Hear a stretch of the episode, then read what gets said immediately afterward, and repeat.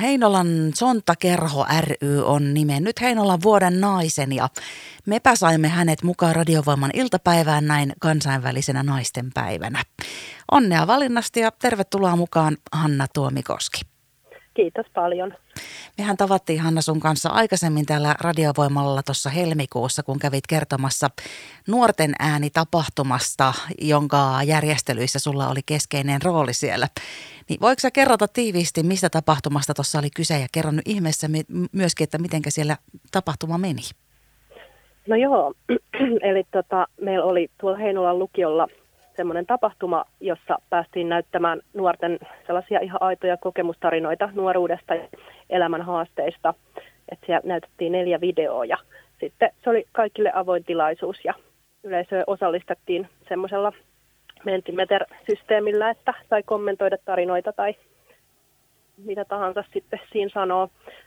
Se meni hirveän hyvin ja se oli jotenkin lämmin ja ihana tapahtuma ja tuli sellaista tosi kivaa palautetta sekä nuorilta että myös sitten aikuisilta ja selvästi herätti paljon puheenaiheita ja ajatuksia nuorten tilanteesta ja elämästä. Hei, mahtava kuulla, että siellä meni hyvin toi tapahtuma ja Tuostahan löytyy siitä meidän edellisestä jutustelusta myöskin podcast, eli jos Radiovoiman kuuntelijana haluaa mennä kuuntelemaan sen, ei ole vielä kuullut, niin radiovoima.fi osoitteessa voi sen käydä nyt jälkikäteenkin kuulemassa. Ja sut siis valittiin hei tänä vuonna Heinolan vuoden nainen tunnustuksen saajaksi ja perusteluina siellä oli muun muassa se, että olet tehnyt pitkäaikaisesti töitä heinolalaisten nuorten voimaannuttajana niin nuorisotyössä koulussa kuin valokuvaamisen parissa. Niin miltä susta Hanna tämä tämmöisen tunnustuksen saaminen nyt tuntuu? No kyllähän toi siis oikeasti aidosti oli tosi iso yllätys. Et eka mä ajattelin, että onko tämä niinku vitsi, mutta hienoa, että se oli just näin ja ihan siis mahtavaa. En mä tiedä, voiko mitään hienompaa tunnustusta tavallaan saadakaan. Että on kyllä tosi onnellinen tuommoisesta asiasta.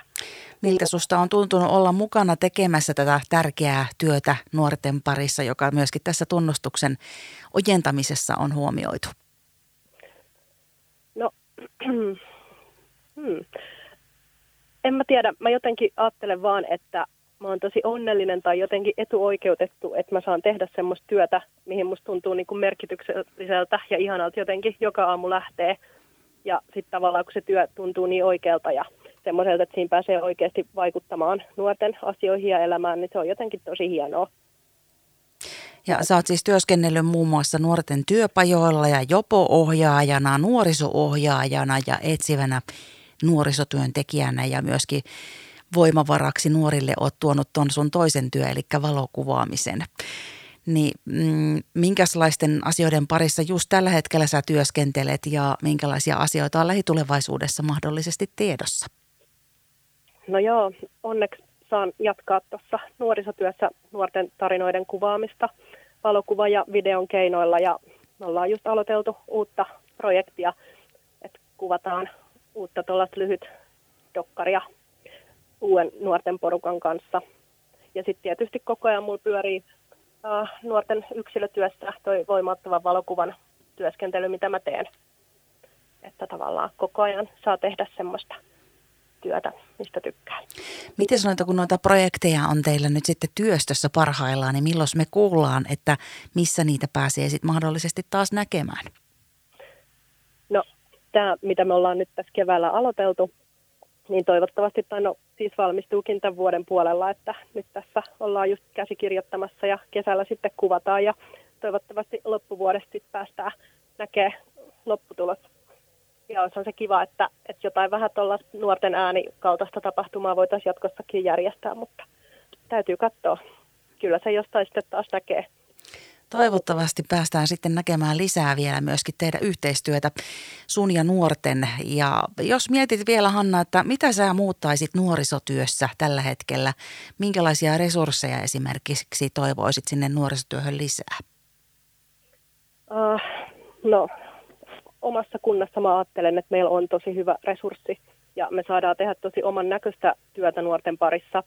Mutta ehkä niin kuin valtakunnallisesti ylipäätään lasten ja nuorten kanssa toimimiseen, niin tietysti aina toivoo, niin kuin, että siihen löytyisi mahdollisuus siihen ihan kiireettömään kohtaamiseen koska se on se, mitä tässä yhteiskunnassa kaivataan ja mitä meiltä puuttuu, se aika ja mahdollisuus kohdata lapset ja nuoret.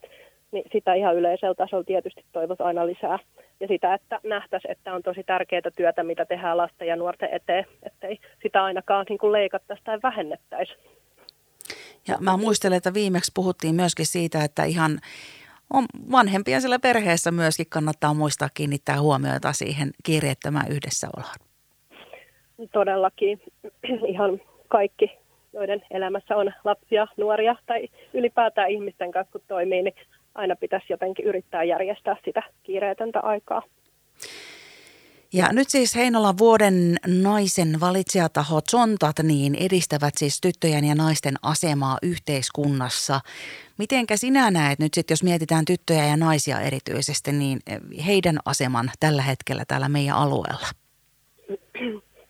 No joo, itse asiassa mä kattelin vähän valtakunnallisiakin tilastoja, niin vaikka ollaan maailman onnellisin maa vai miten se menikään, meillähän on kuitenkin siis tyttöihin ja naisiin kohdistuva turvallisuustilanne tosi heikko.